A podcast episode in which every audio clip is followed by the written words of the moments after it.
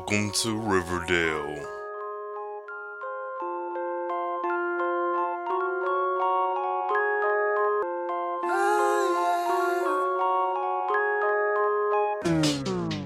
Alright, y'all, welcome back to another episode of Welcome to Riverdale.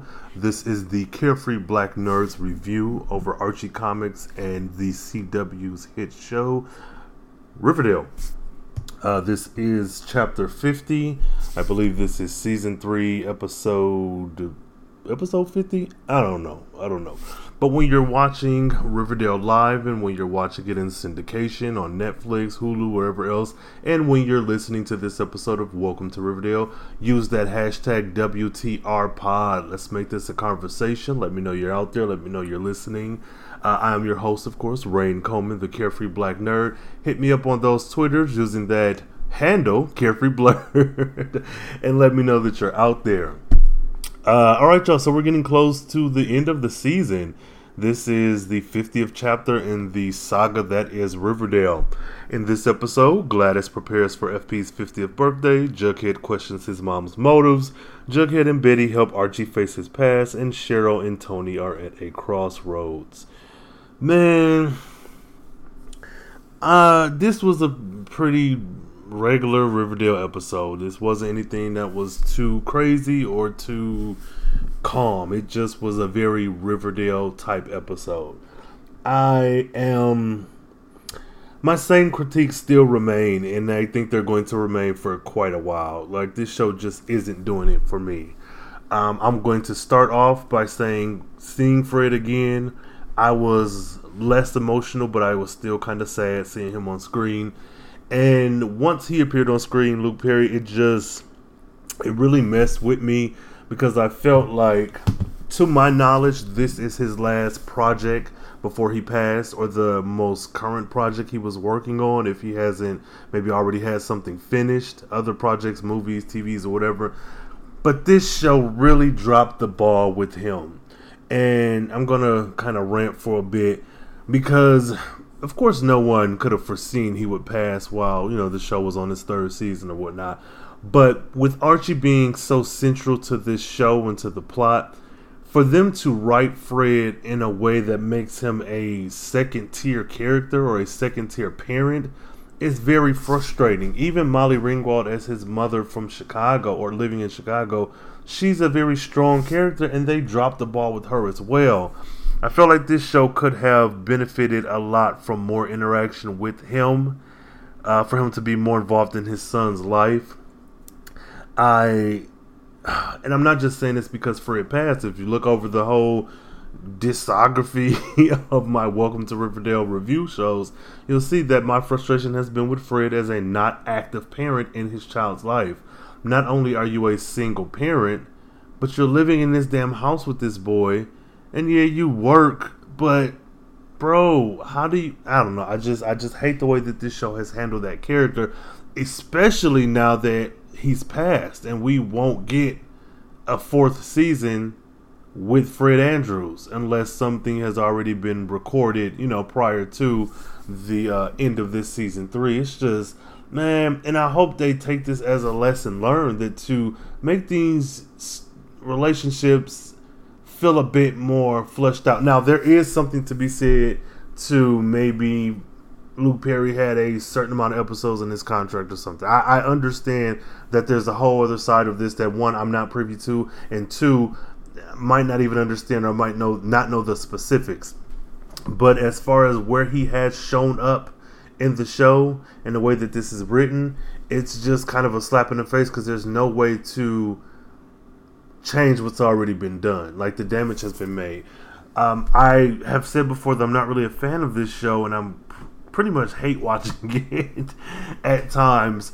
And I'm a little bit more interested to see how season four pans out. And I want to. The passing of Luke Perry has made me want to watch Riverdale a bit longer. The only reason is because I want to see how they handle Fred's absence. I want to see what they do with the character, what they do within the show to make it make sense? Are they going to have him pass on the show? Are they going to bring in Molly Ringwald as the more active parent? Is Archie going to go away? Is he going to live with Jughead? Like, it's just it's so many things that could be done that I'm very interested to see uh, how they handle it. And I'm not watching it with some, oh, I know they're gonna fuck up. Y'all can't do this right. It's not because even regardless to how I feel about the show, I realized I think last episode, right along with the rest of you, that I was more emotionally invested in his character than I realized. So it's it's not so much to um, kind of hate watch in the sense that oh I know they're gonna fuck this up I have no faith. It's not that. It's I really want to see how they're going to handle the passing of Luke Perry and Fred's character you know so that's that's that. Um, again you know positive vibes and all that to his family and friends now getting into this ass hat of an episode there was so much shit going on here that I'm just man I tell you Riverdale is the oddest fucking place on Earth? Why are people even living here? Uh, so Gladys prepares for FP's birthday.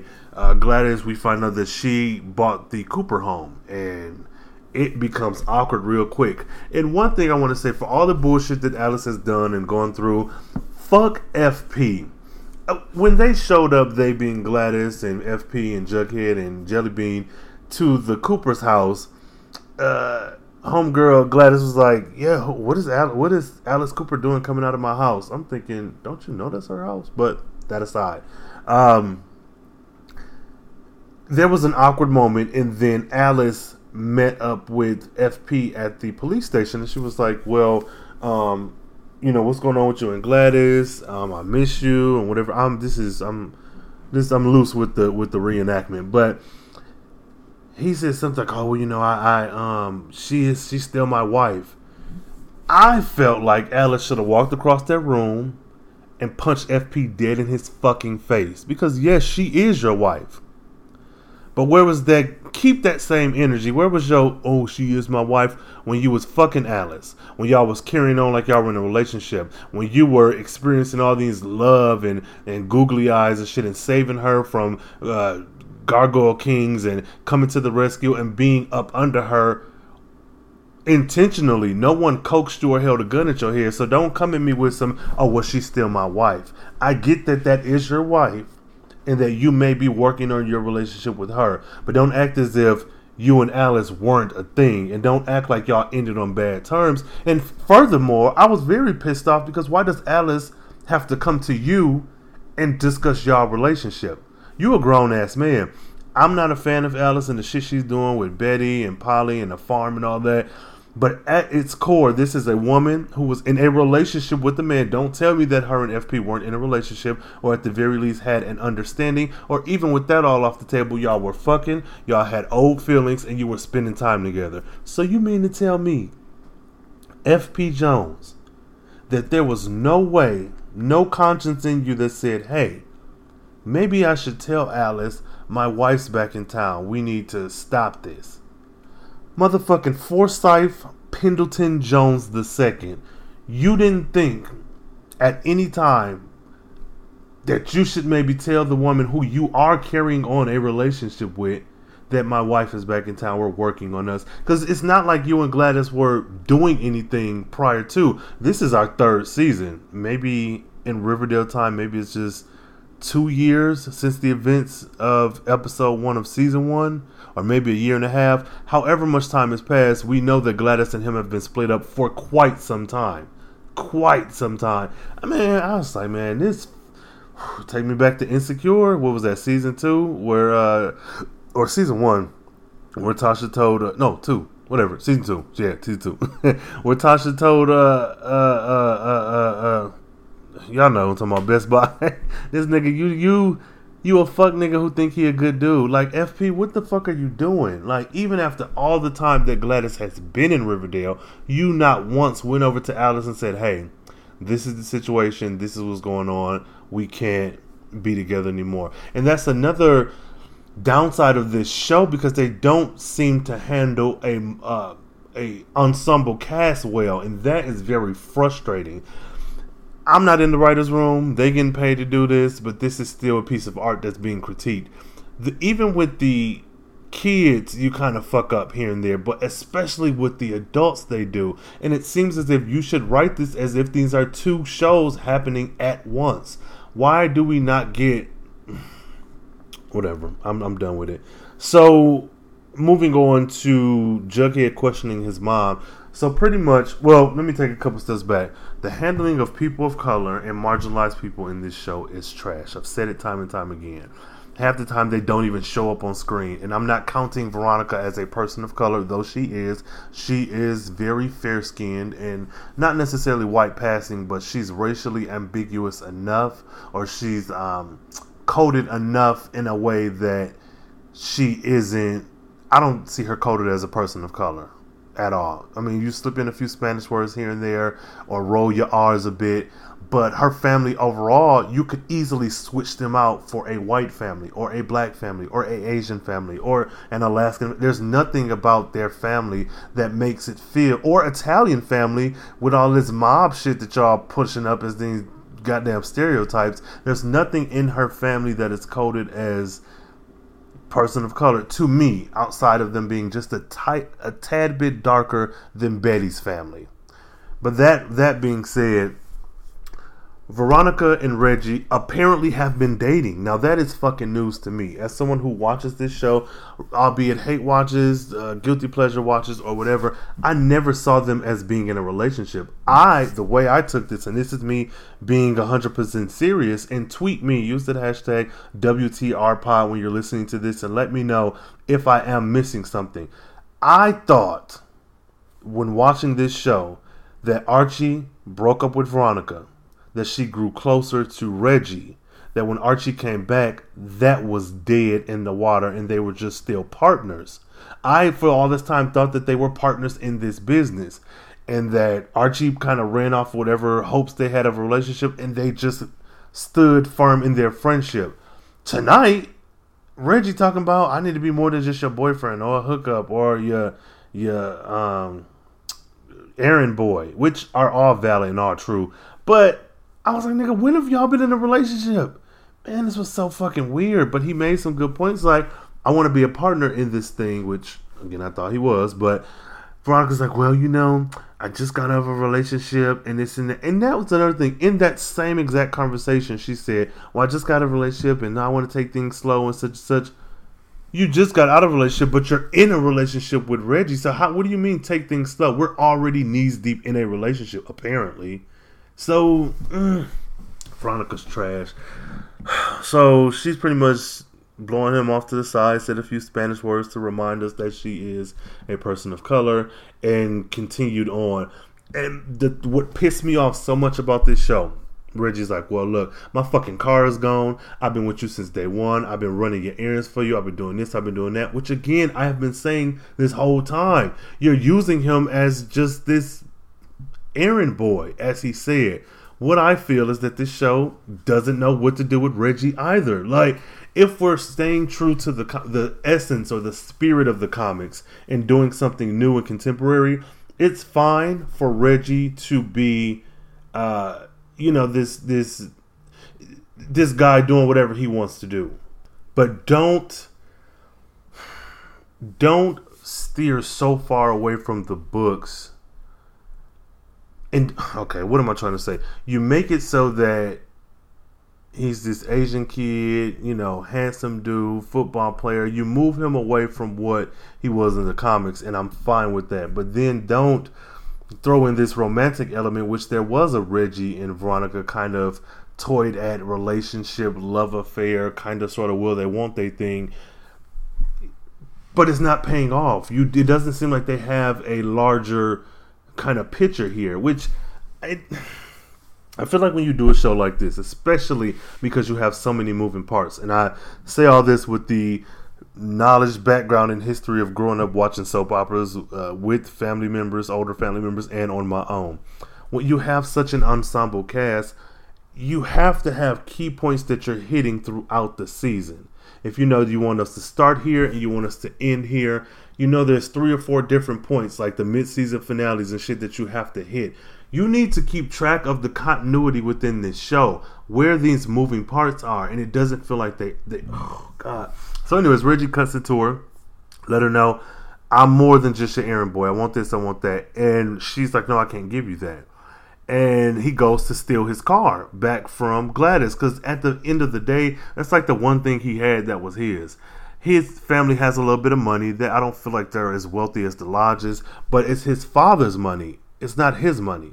Even dealing with his parents, why have we not dealt with both parents? We've seen each of them at different times, but never together. They are married, they are together, but their relationship and his relationship with his parents doesn't seem to factor in. I feel like every season we need to get an episode, maybe not an episode peace, but an episode that focuses on the adults, the parentals, and how they interact with their children. Ugh, but even the side characters. So Reggie steals his car, and this is what pissed me off that the show set this up, and optics are everything. Where this is exactly what it looked like. Gladys brought Reggie by his ear to the Bonne Nuit, whatever this bar is, and tells Veronica, get your little motherfucking badass boy toy, beefcake, whatever she said. He tried to steal his fucking car back before the deal went through. And he's sitting there shameful with his head down, pouting. And I'm like, you are a grown ass man. I mean, you're a child, but the way this show codes these children, you are a grown ass man. First and fucking foremost, if I'm stealing my car, I'm stealing my car. This motherfucker dragging me back to La Bonne Nuit like Veronica is my mother. I was like, the fuck is this? Y'all y'all on equal playing field. Now it's one thing to be upset as Veronica to be mad at him for doing this because you know the deal hasn't gone through or whatever. But what you're not gonna do is act like I'm some fucking child. So again, I, this show when they handle people of color and marginalized people, it's very bad. This was horrible. So I'm I'm over this. Then let's move on to uh, Jughead, Betty, and Archie. Archie gets attacked, and there's this red paladin shit. And I am all for nerdiness and geekiness and doing whatever you want, to expressing yourself. But this gargoyles and and dungeons and dragons shit is getting old as hell, and it's not any reflection of the actual um, Gar- Dungeons and Dragons and role playing games. It's not that. It's that this fucking trash ass shit is. I don't. I'm just. It's not. You make it extreme and you're drawing it out, and it's not fun anymore. This shit is annoying. Pretty much somebody tried to kill Archie, and then we find out through Hiram that there are 12 cards of the Red Paladin, and you have to be at a certain level of the game to ascend and go after him, and all this other shit. But I'm thinking, like, if there's only 12 cards, what about Joaquin?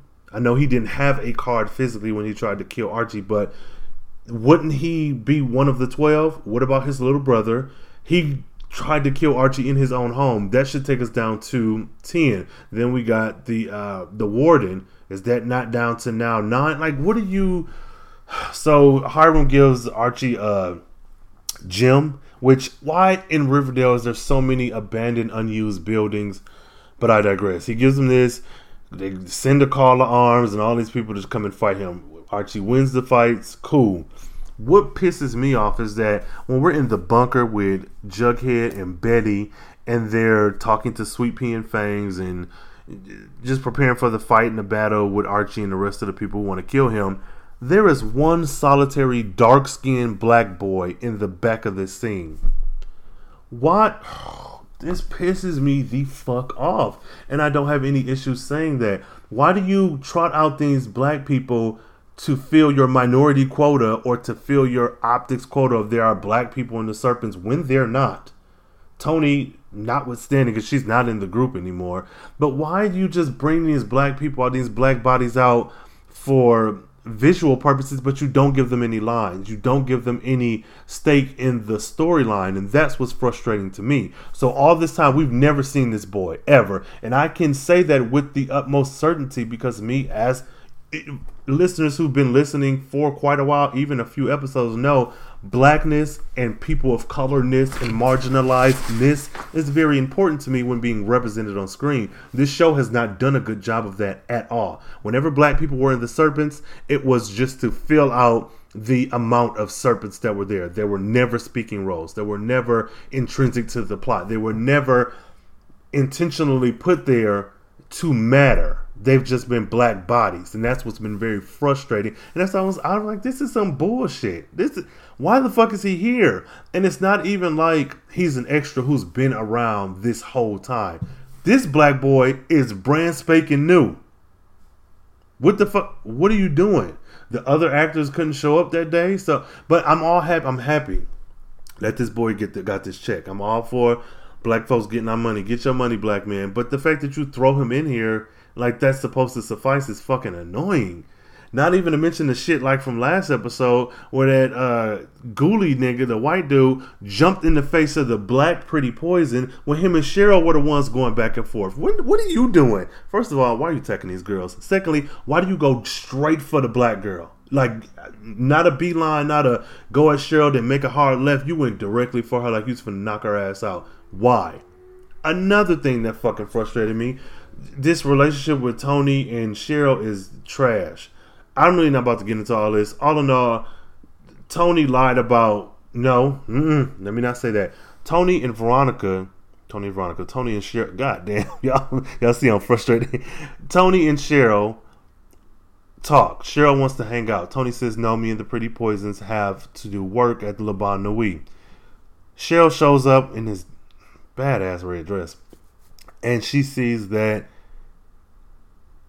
Tony is dancing and singing with Veronica at the, the the stage, which is cool. The show is trying to set it up like Tony is a bad person for that. Like she's the bad guy. Like she's the one who lied. Motherfucker, I work here. If I'm happen to be singing and dancing when you work in here, when you walk in here, that's okay. I work here. And even if it was a fib or a lie or whatever, it's okay. Yes, she should not have lied, but people in relationships need space at times. And yes, she should not have lied, but that's what the show made her do because they're not writing her well. All that being said, they make they go to the casino night where Tony and the Pretty Poisons are working. Cheryl come, case the joint, come back later, try to break in. Tony stops her, and they have this long sex scene, which was so okay, I get the show, I get sex, I get that sex sells, but we keep coding these children as adults, and you keep throwing them into these sexual situations where under I understand that people have sex, high schoolers have sex, I get that, but the way in which they glamorize it, glamorize, that's the word, right? We don't go with it. The way they glamorize this and they focus so much, it's not a kind of cut away. It's intense sex all the goddamn time. Yes, these are adult actors, but they're playing a child role. That's frustrating. Why do you keep doing this? So they have all their sex, and it they essentially break up, and Cheryl calls in Kevin at a later scene and is like, oh, well, for the musical, we're going to do Heathers. That is the musical. That's what we're going to do. And Kevin's like, well, the farm is co hosting or, or providing funds or something that we want to do, such and such. No, we're going to do this because we, I broke up with my girlfriend and I need something to do.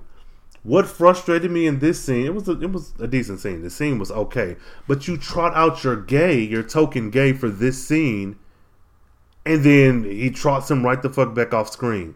Kevin is dealing with something that's much more interesting than this Tony Cheryl bullshit. He's in a cult. Call your mom, SSDGM. Like, what the fuck? It's so frustrating. You have Kevin in all these weird ass situations, and then you get him in a space where it would be very nice to explore. Maybe they're saving that for the next season. Either way, it's still trash. You bring him out on screen for all of two to maybe four minutes, and then walk his ass right the fuck back off. I was like, man, do do better. Then, ugh, lastly, well, Josie's not in this episode at all. For someone who's supposed to be Archie's girlfriend, which I hate that move. Why the fuck is she in this in this episode? It would be important that my boyfriend is fighting for his life, but why the fuck don't I know about it? Why I'm not here to support him? Why is Betty playing that role that a girlfriend would occupy when you could put his actual quote unquote girlfriend there? Stupid. Um, what else? There was something else, but at this point, I'm just I'm just sick of the way that they're handling these people. Um, I don't really don't I don't know. I'm going to stick it out like I said for the rest of this season. I think we have two or three more episodes, and then I'm tapping out. I can't wait for Josie to move to New York and be on her own goddamn show. So with all that happiness out the way, this has been Welcome to Riverdale. Use that hashtag WTRPod, WTRPod when you're listening to Welcome to Riverdale, and when you're live tweeting with me on Wednesday nights, 7 Central, 8 Eastern. I believe. and when you're uh, watching it in syndication, and when, give me your thoughts. How do you feel about the show? How do you feel the show is handling people of color, marginalized people, people of different socioeconomic statuses? How do you feel like the serpents are handling these token characters? Do you think that the show is perfectly fine and there is not flawed at all? I would like to hear this. Even if you don't share my same sentiments, I would love, love, love to have the conversation to hear what you think. Um, I don't know. All that being said, hit me up on Twitter, Carefree Blerd, every other social media site, Carefree Black Nerd. And uh, until next time, stay carefree, stay nerdy, and stay the hell out of Riverdale.